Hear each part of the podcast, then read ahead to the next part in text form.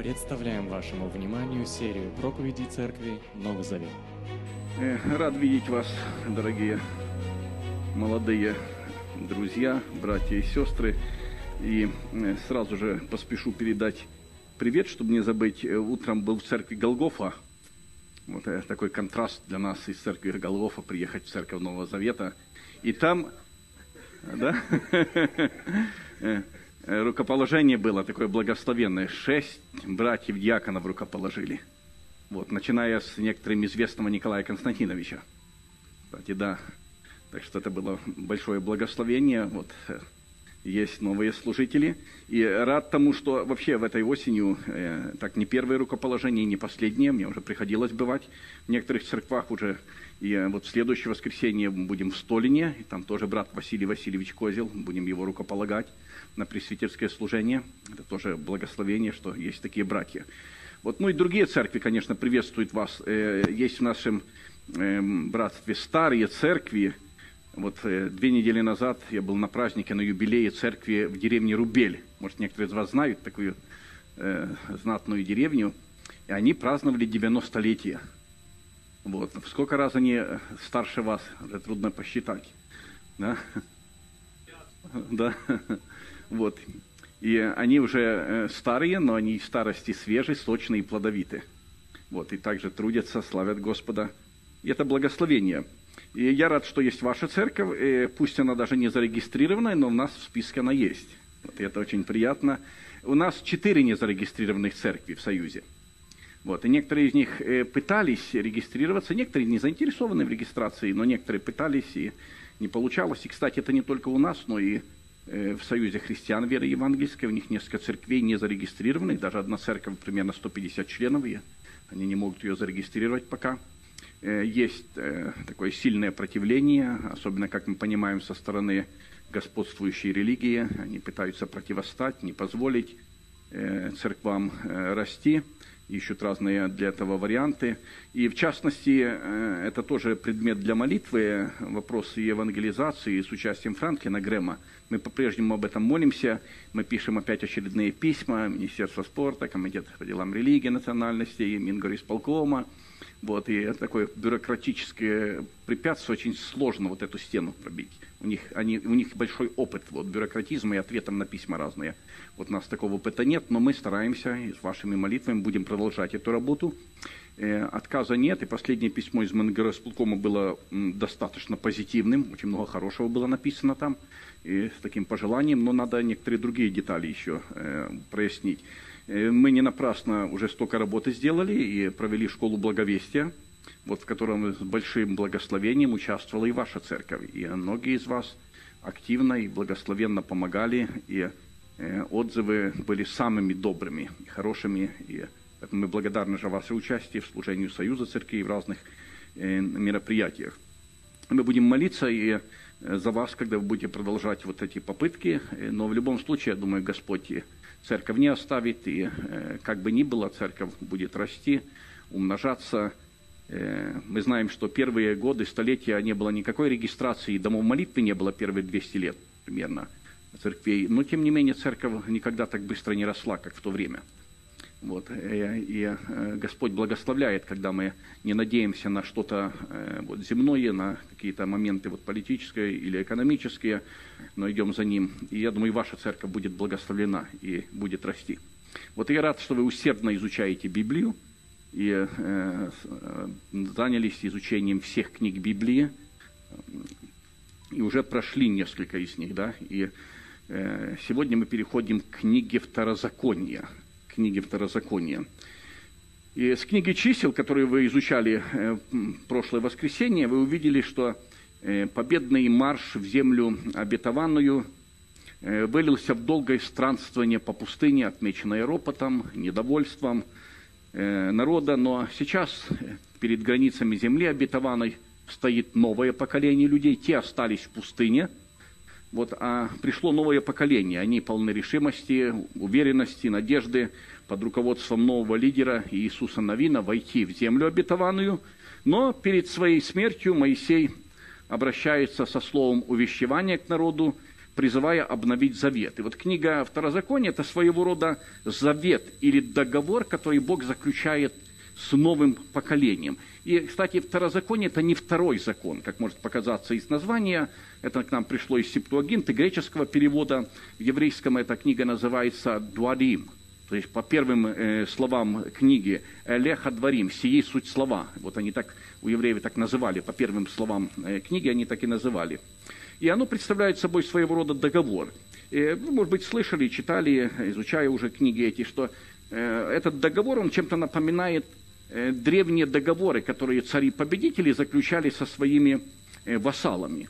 И, спасибо. И договоры обычно начинались э, преамбулой, в которой назывались заключающие договоры, договоры стороны. Затем следовал исторический пролог, обзор отношений между господином и вассалом. И там было описано, что вот я такой-то великий царь, самый великий, самый добрый, самый сильный – вот, э, освободил и сделал то и другое, а вот ты восстал против меня, и ты плохой, поэтому я тебя победил, и вот сейчас вот такие-то условия наших отношений. Вот и дальше идут условия, э, и кратко какое-то соглашение прописанное, которое должны про, э, придерживаться обе стороны. Затем это соглашение между господином и вассалом заверялось Э, так сказать, обращением к богов, и там перечисляли их имена богов, боги там или Луны, или Солнца, или какие-то другие боги, которые призваны во свидетели, и потом следовали проклятия, которые постигнут вот этого вассала в случае нарушения закона. Э, несколько наши законы даже, то есть договоры и контракты напоминают вот эти договоры. Я даже взял вот такую примерную форму трудового договора. Вот ни с кем сегодня не буду заключать. Э, вот пока.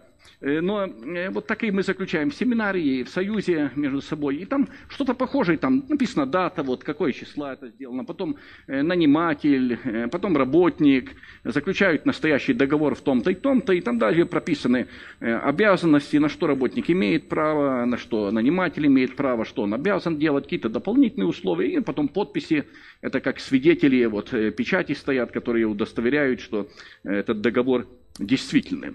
И второзаконие – это своего рода договор, и надо очень внимательно читать его. Знаете, часто работники небрежно читают договор и особенно пропускают то, что написано мелким шрифтом.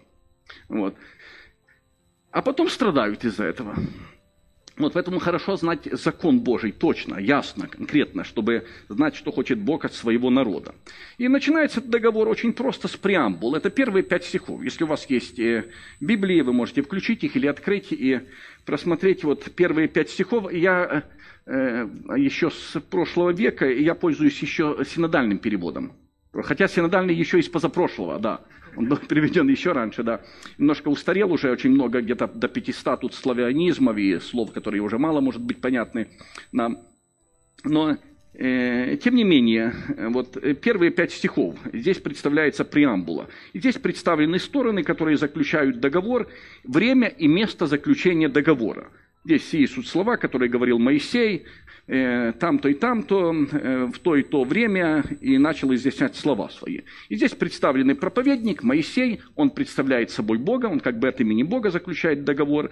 Затем э, адресаты, это все израильтяне, потом место, где это было в пустыне, на равнине против Суфа между Фараном и Тофелом, и Лаваном, и Асерофом, и Дизагавом. Вот, э, достаточно точно вот, э, навигация проведена, указано, где они были, находились в это время. В расстоянии 11 дней, всего лишь 11 дней от э, Харива. А шли они сколько? 40 лет, да, всего лишь 11 дней можно было бы преодолеть. Вот, за Иорданом, в земле Моавицка. И даже время указано, когда договор был заключен.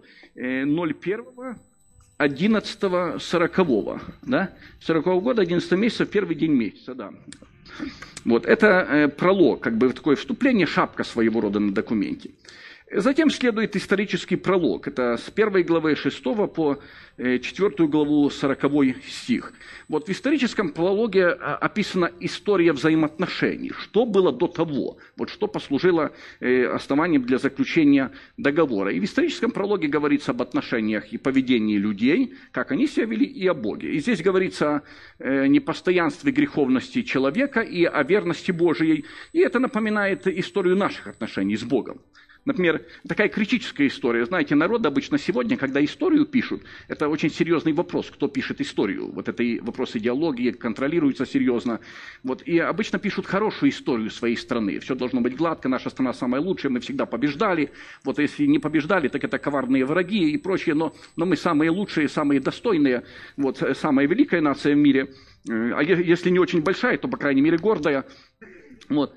Но здесь такой критический взгляд на историю Израиля. Вот, э, очень критичная история Израиля описана. Например, «Вы не захотели идти и воспротивились повелению Господа» 1.26. Вот Бог ведет вас в лучшее место, а вы не хотите. Вы роптали в шатрах 1.27. Может быть, в церкви боялись высказывать свое недовольство, а у себя на кухне ворчали. Вот, роптали. Вот. Не верили и не слушались.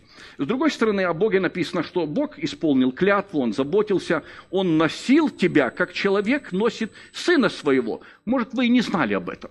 А Бог носил вас. Вот мне нравится открытый микрофон, когда вы ходите, и когда люди находят знаки Божьего присутствия в своей жизни.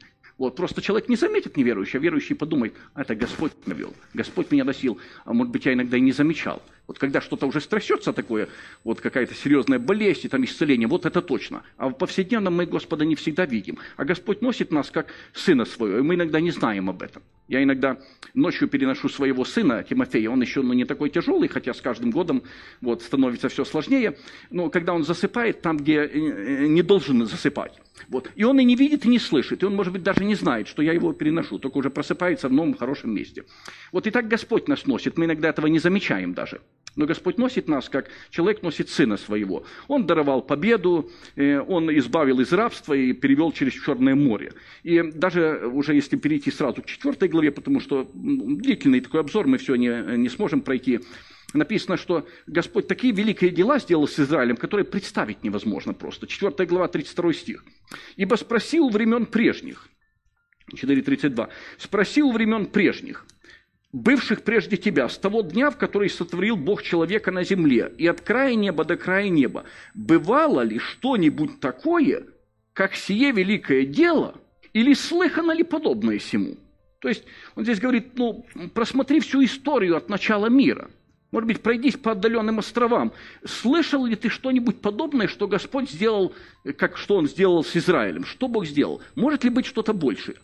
Вот и, и, конечно, у никакого народа вот то, что сделал Господь, как Он избавил, такого нет больше. Вот и мы могли бы это э, применить в своей истории, и мы сказали бы, подтвердили, что мы знаем еще больше. Мы знаем, что Иисус Христос был распят, умер и воскрес, и подобного не бывало нигде. На жертвенниках Мексики, э, древние ацтеки, майя жили там, каждый год на жертвенниках погибало 20 тысяч человек. Их приносили в жертву богам солнца. Вот. Постоянно. Но живой Бог сам послал Сына Своего Единородного, и это что-то непонятное, невообразимое.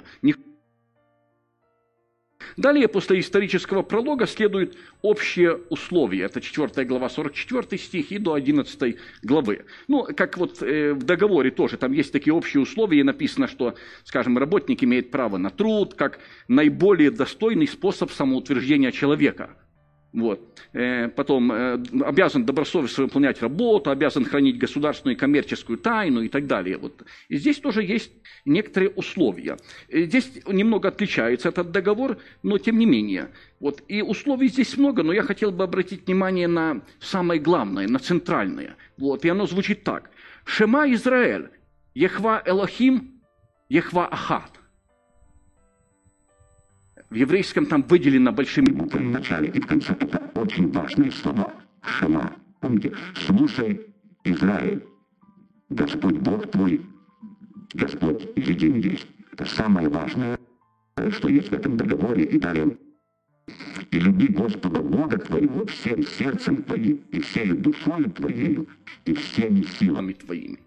И о чем говорит этот текст?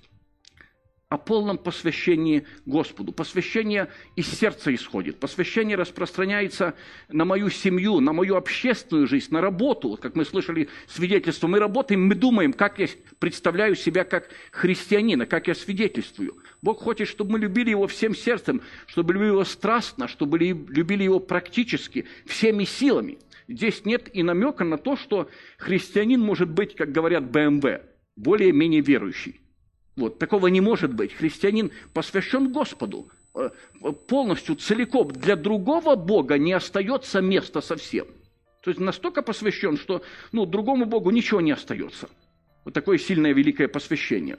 Ну, есть и другие заповеди и предостережения. Например, вот мне нравится хорошее пожелание в 8 главе с 12 стиха. Когда будешь есть и насыщаться, вот это тоже прописано в договоре, когда будешь есть и насыщаться, и всего у тебя будет много, то смотри, чтобы не надбилось сердце твое, и не забыл ты Господа Бога твоего, который вывел тебя из земли египетской, из дома рабства. Смотри, когда Господь тебя благословит, то берегись. Кого? Египтян? Может, они ограбят тебя? Или вавилонян, хананеев? Берегись себя. Когда мы сыты, когда успех во всяком деле, тогда мы подвержены опасности забыть Бога. Знаете, в сытых странах, где люди довольны, где все есть, вот, есть такое искушение, ну, просто положиться на себя, не думать о Боге. Когда ты можешь сам себя обеспечить, когда все в твоих руках, зачем тебе Бог нужен? Что можно добавить к этому? Люди не понимают. Ты даже не имеешь как бы нужды заботиться, думать о Боге. Вот. Поэтому он предупреждает нас. Затем следуют э, специфические условия завета э, с 12 главы по 26. Я думаю, где-то дома на досуге вы прочитаете, хотя каждую неделю читать книгу новую довольно сложно. Вот. Но хорошо будет просмотреть, по крайней мере, вот, э, обзор такой, вот, повторить это. Э, специфические условия завета.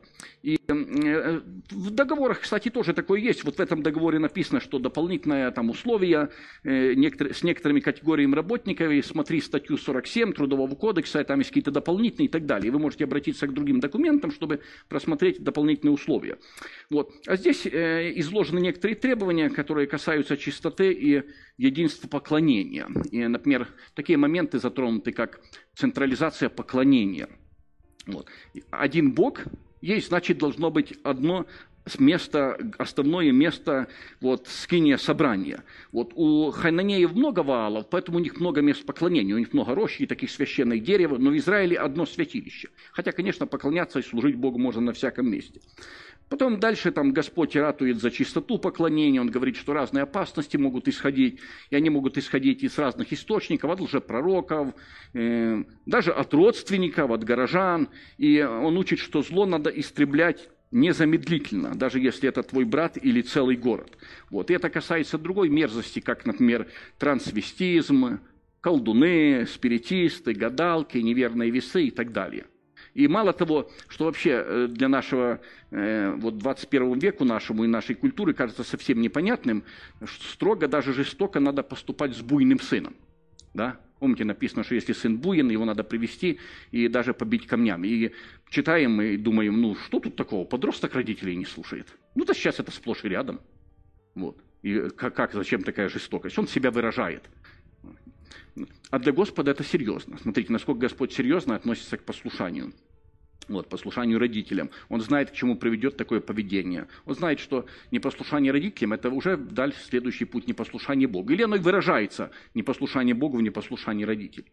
И Господь призывает к тому, что надо очень э, строго и важно хранить святость общества. А для этого раковые клетки надо удалять сразу, пока не пошли метастазы. Очень быстро надо это делать. Господь озабочен этим сильно. Даже интересно, Господь озабочен чистотой рабочего места, вернее, чистотой стана. Вот, поэтому он говорит, что кроме оружия у тебя должна быть еще и лопатка для известных целей.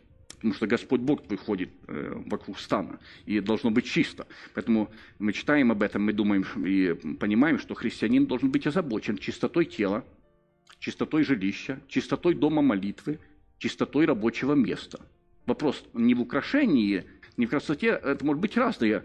Э, одежда богатой, бедной, но важно, чтобы она была чистой, и чтобы мы были чистыми. Вот это Господь даже об этом заботится.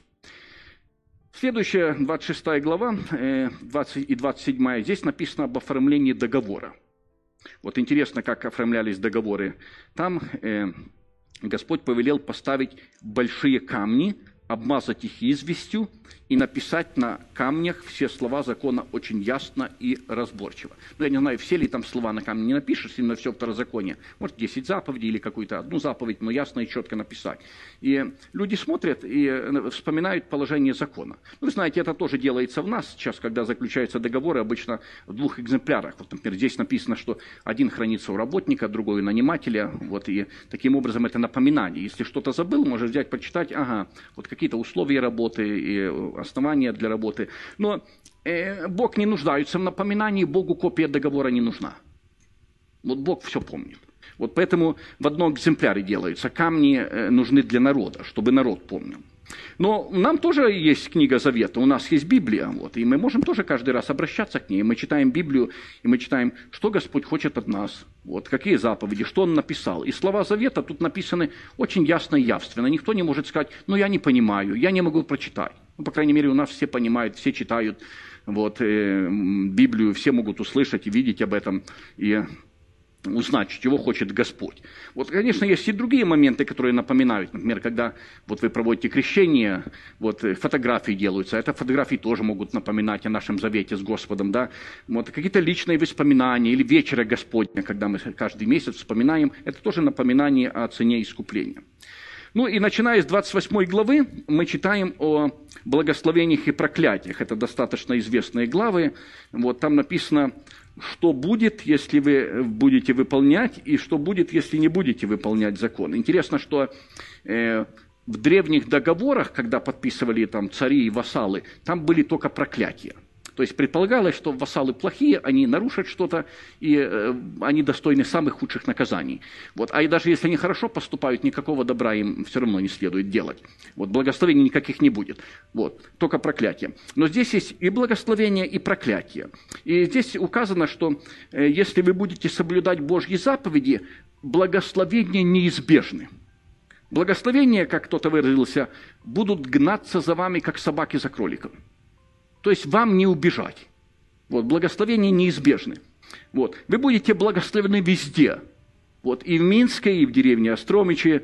Вот, вы будете благословены, когда идете на работу и когда возвращаетесь. Вы будете благословены, когда сидите в офисе за компьютером. И когда собираете клубнику в огороде. Где бы вы ни работали, вы будете благословены. Одним словом, везде. Вот где только можно. В любое время дня и ночи. Везде. Ну, а если ты не будешь слушать, тогда будут серьезные проблемы. Господь сам пошлет бедствие.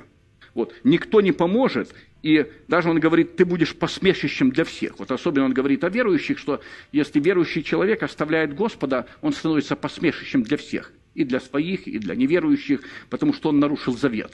Вот благословения никогда не будет. И даже вот такие бедствия, они приобретают такой ироничный характер несколько. Он говорит, посеешь много, соберешь мало. Виноградник посадишь, плодов есть не будешь. Маслины будут, но плоды осыплются. И много-много там проклятий э, таких, э, наказания э, написаны, что постигнет, например, все болезни, которые были в Египте, придут на вас, даже те, о которых не написано. Ну, вдруг что-то забыл на всякий случай. Поэтому все, все, даже то, что не написано. И что совсем ужасно, как радовался Господь, делая добро, так будет радоваться, погубляя и истребляя нас. И вот это нам непонятно немного, когда мы читаем, как это может быть, но может быть здесь какая-то гиперболизация. Вот, э, Господь печалится от нас, но он, но он Бог-ревнитель. И ревность – это обратная сторона любви. Чем больше Господь любит нас, вы знаете, чем больше вы любите человека, тем сильнее ваша ревность. Вы хотите, чтобы человек принадлежал только вам. Вот и вы ревнуете об этом. У некоторых есть болезненная даже ревность. Но Господь э, ревнует нас, потому что Он сильно любит. Вот, и ревность – это обратная сторона его любви. До ревности любит дух, живущий в нас, поэтому наказывает. И здесь много наказаний, но меня особенно, например, впечатляет, я часто вспоминаю наказание в 28 главе, 47-48 стих. Очень такое яркое, сильное. Написано, «За то, что ты не служил Господу Богу твоему с весельем и радостью сердца». Всего лишь. Ну, ничего плохого еще не сделал, да? Просто не служил Господу с весельем и радостью сердца, в изобилии всего, будешь служить врагу твоему, которого пошлет на тебя Господь, в голоде, жажде, наготе, во всяком недостатке. Вот. Э, кто не служит Богу с весельем и радостью сердца, вот, это плохо. Не с наружным только весельем, но с сердечной радостью, с охотой, с желанием, с внутренней удовлетворенностью, когда не надо заставлять служить. Вот это истинное служение. Вот. Если ты этого не делаешь, плохо будет. В 30 главе мы читаем о свидетелях заключения завета. Вот мы уже подходим к концу книги, и здесь большой интерес предоставляет упоминание свидетелей. 30 глава, 19 стих. «Во свидетели перед вами призываю сегодня небо и землю. Жизнь и смерть предложил я тебе, благословение и проклятие. Избери жизнь, дабы жил ты и потомство твое». Э, список свидетелей здесь представляют небо и земля. Это свидетели постоянства. От этих свидетелей – укрыться нигде нельзя. Они всегда будут напоминать о том, что произошло. Вот поэтому мне нравится, когда вот крещение происходит в открытом водоеме. Я братьям рекомендовал, перед собранием будет крещение у вас в январе. Я просил дождаться 19 января, когда уже все э, вот, празднуют и крестятся, и делают проруби, и там совершить крещение, и тогда будет свидетели вот, э, неба и земля, да, все будет свидетелями. Вся, вся природа будет свидетелем. Э, а? Аминь, да. Да, братья поддерживают, так что вы можете подумать об этом. Знаете, как один брат писал в начале пробуждения в Брестской области, говорит, такое было, это 20-е годы было прошлого века, говорит, столько много людей приходило к Господу, и крещения проходили и летом, и осенью, и весной, и зимой. И говорит, хотя на улице стоял лютый мороз даже зимой, никто не заболел потому что в сердце горел огонь любви Божией. Вот такая вот была, знаете, сильная вера у людей. И это хорошее свидетельство.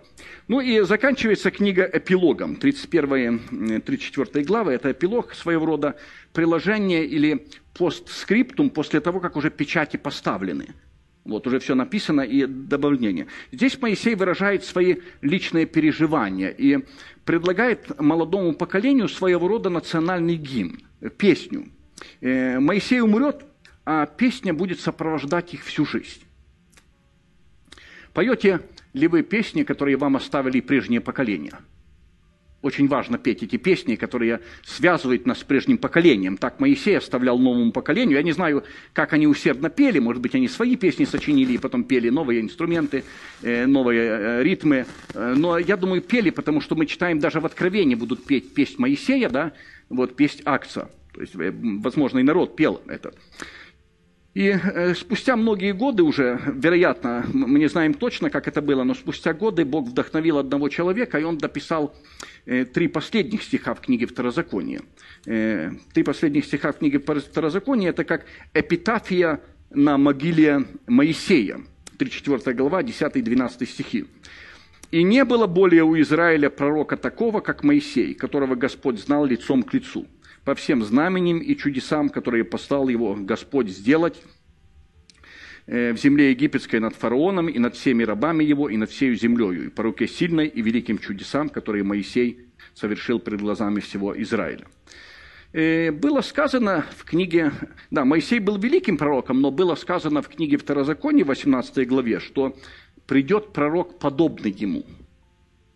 И это не Исаия, не Иеремия, даже не Малахия – кто другой должен был прийти? Иисус. Мы вспоминаем, книга Второзакония заканчивается, но мы ожидаем Иисуса. Мы зажигаем свечи, чтобы напомнить себе о приходе этого пророка. Но я хотел бы закончить другим. Э, Второзаконие говорит не только о заключении завета, но и о Боге, который заключает завет, и о том, что побудило Бога вступить вот в такой договор с народом. И здесь очень много сказано о Боге, очень богатое богословие второзакония. Здесь написано, какой он. Он уникальный Бог, э, нет подобного ему. Он уникальный в своих взаимоотношениях с Израилем. Помните, мы читали, бывало ли э, что-нибудь такое подобное, слыхано ли что-то подобное. То есть никто из богов такого не делал. Вот. Он единственный Бог, не существует никого другого. Он Бог владыка, он Бог богов, он сильный, страшный. Он не смотрит на лица, не берет даров – и в то же время этот Бог присутствует со своим народом. И э, написано, что Он не только в неприступном свете, но на земле. 4 глава, 7 стих. «Ибо есть ли какой великий народ, которому боги его были бы столь близки, как близок к нам Господь Бог наш, когда не призовем его?» Есть ли какой народ? Даже бывает, не попросишь еще, а Господь уже ответил на молитвы. Господь уже помог, ты еще подумать не успел – Господь близок, очень близок. И этот Бог решил стать Богом Израиля. И возникает вопрос, почему? Почему такой самодостаточный, всемогущий, великий, могущественный Бог решил вступить в заветные отношения с таким несовершенным народом? Ну, представляете, вот если бы там компания Apple, знаешь, что может быть лучше, какая больше, вот предложила вам стать вице-президентом компании или что-то подобное. Вот. Но для этого вы должны были бы или обладать набором каких-то уникальных характеристик, вот, чтобы получить это место, или, может быть, ну, какие-то знакомства очень, очень большие влиять. Не знаю, что нужно, чтобы вот стать э, во главе или в руководстве такой компании. И вот чем больше мы читаем и узнаем характер Бога, тем невероятнее кажутся любые отношения вообще с кем-то э, из народов, и тем более с Израилем. Поэтому мы хотим еще обратить внимание в заключение на одну характеристику Бога, которая в книге Второзакония можно найти. Вот знаете, э, не надо ожидать Нового Завета, вот, чтобы увидеть эту характеристику. Вот уже э, в Ветхом Завете об этом мы читаем. 7 глава, 7-8 стих. Не потому, что вы были многочисленнее всех народов, принял вас Господь и избрал вас, ибо вы малочисленнее всех народов, но потому, что любит вас Господь. То есть в Второзаконии написано ясно и конкретно, кто есть Бог. Бог любит. Бог – это Бог любящий. Вот и Он избрал Израиль. Вот почему? Непонятно, почему он избрал его, скажем, ну, они великие славные народы Вавилона, допустим, или Египта, потому что в древности величие Бога оценивалось обычно по могуществу народа. Скажем, если народ был сильный, например, Вавилонская армия уничтожала всех противников, завоевывала царство, все люди думали, о, какой сильный Бог Мардук, Вавилонский Бог. Вот это сила. Вот. И если бы Бог избрал Вавилонский народ, Бог бы был в почете. Вот. А так он избрал этот маленький народ. Он не смотрит на силу и количество. Он говорит, не потому, что вы были многочисленнее всех народов, принял вас Господь Бог и избрал вас, ибо вы малочисленнее всех народов. Действительно, израильский народ никогда не отличался многочисленностью. Вот сейчас на земле может быть миллионов 15 да, евреев и больше миллиарда там, индийцев или китайцев. Вот почему бы их не избрать? Знаете, какой избранный народ, китайцы. Представляете, какая сила, мощь? Вот. Миллиард триста там миллионов. Это сила. Вот. Ну хорошо, мог согласиться представитель избранного народа. Мы малочисленнее всех народов. Но Бог избрал нас не по количеству, а по качеству. Бог избрал самый лучший народ, самый честный, самый справедливый, самый добрый. Бог хороших людей избрал. Это правильно? В 9 главе Моисея опровергает это утверждение. 9 глава 6-7 стих. «Посему знай, что не за праведность твою Господь Бог твой дает тебе владеть сею добрую землею, ибо ты народ жестоковыйный. Помните, помни, не забудь, сколько ты раздражал Господа Бога твоего в пустыне. Оказывается, к тому же Бог избрал еще и плохих людей. Мало того, что их, их мало, и так они еще и плохие. Вот, и Моисей описывает и говорит, вот, прошлое, э, нет милосердия, нет справедливости. Он говорит, даже при Хариве вы раздражили Господа. Вы помните, что произошло при Хариве или Синае? Бог дал заповеди свои, закон. И там же они сделали золотого тельца. Но это все равно, что принять крещение, еще не снять белые одежды и тут же согрешить. Он говорит, даже в Тавере, в Массе, в Киброд Гатаве вы раздражили Господа. И после этого вы говорите о своей праведности, вы заслуживаете не земли обетованной, а уничтожения. И когда мы читаем об этом, мы думаем о нас, почему Господь нас избрал, почему Он выделил нас – знаете, мы часто задаем этот вопрос, когда происходят какие-то несчастья. Может быть, умирают не вовремя ближние родственники, или в нас какие-то особые переживания, болезнь, огорчают дети, когда нет успеха в делах. И мы спрашиваем, почему ты, Господи, допускаешь это? Вот зачем ты, или чем я заслужил такие страдания? И по-человечески это естественно. Почему, Господи, вот другие наслаждаются жизнью, как когда-то Асав писал, а я страдаю. Хороший, верующий, добросовестно посещаю церковь каждый вечер, выполняю какое-то служение, вот, а меня постигают. Сегодня можем задать вопрос по другой причине. Вот, когда меня сопровождает успех в служении, в работе, когда дети со мной на собрании, когда никто не болеет в моем доме, когда я вижу страдающих и разби... там, от греха соседей или разбитые семьи, когда я вижу людей, остатками я спрашиваю, Господи, почему Ты благословляешь меня? Почему Ты меня избрал? Почему Ты избрал и привел меня в свою церковь? Вот. Почему Ты так благословляешь меня? Может, потому что я самый умный, или самый сильный, или самый добрый. Но Писание говорит, немного из вас. Мудрых по плоти, немного благородных, немного сильных. Есть, конечно, и мудрые, есть и сильные, есть и благородные, но немного. Бог мог в этом отношении найти лучших людей. И здесь очень ясно и четко вот книга Второзакония показывает Божью непостижимую любовь. Вот Бог заключает с нами завет, вот Бог заключает договор не потому, что у нас есть какие-то характеристики особые, не потому, что у нас особая квалификация, и другой не мог бы этого сделать. Не потому, что мы настолько, скажем, нужны его фирме, что он без нас пропадет, и церковь не сможет развиваться. Совсем не поэтому, а потому, что он любит. Потому что он решил, он полюбил нас не за нашу красоту, не за нашу доброту, не за наше служение. И любовь Божия – это основание Его милости. Любовь Божия – это основание милости к своей церкви, в том числе церкви Новый Завет. Поэтому я хотела сегодня вместе с вами поблагодарить Господа, поклониться Ему за Его любовь, за Его милость, за благодать, за то, что Господь призвал нас, оправдал нас и заключил с нами свой вечный завет. Аминь. Помолимся. Господи, благодарю Тебя за Иисуса Христа, который пришел в этот мир, и вот скоро мы будем вспоминать его рождение и праздновать, и радоваться этому вместе с миллионами других верующих, и вспоминать о том, как Ты добрый, благ, и какую великую милость Ты нам оказал. Господи, благодарим, что Ты и нас призвал, хотя мы не были лучше других людей, может быть, не самые способные, но по Твоей неизъяснимой и непонятной любимой в церкви Твоей мы твои дети, мы служим тебе, ты дал, дал такую привилегию служить тебе, быть с тобою.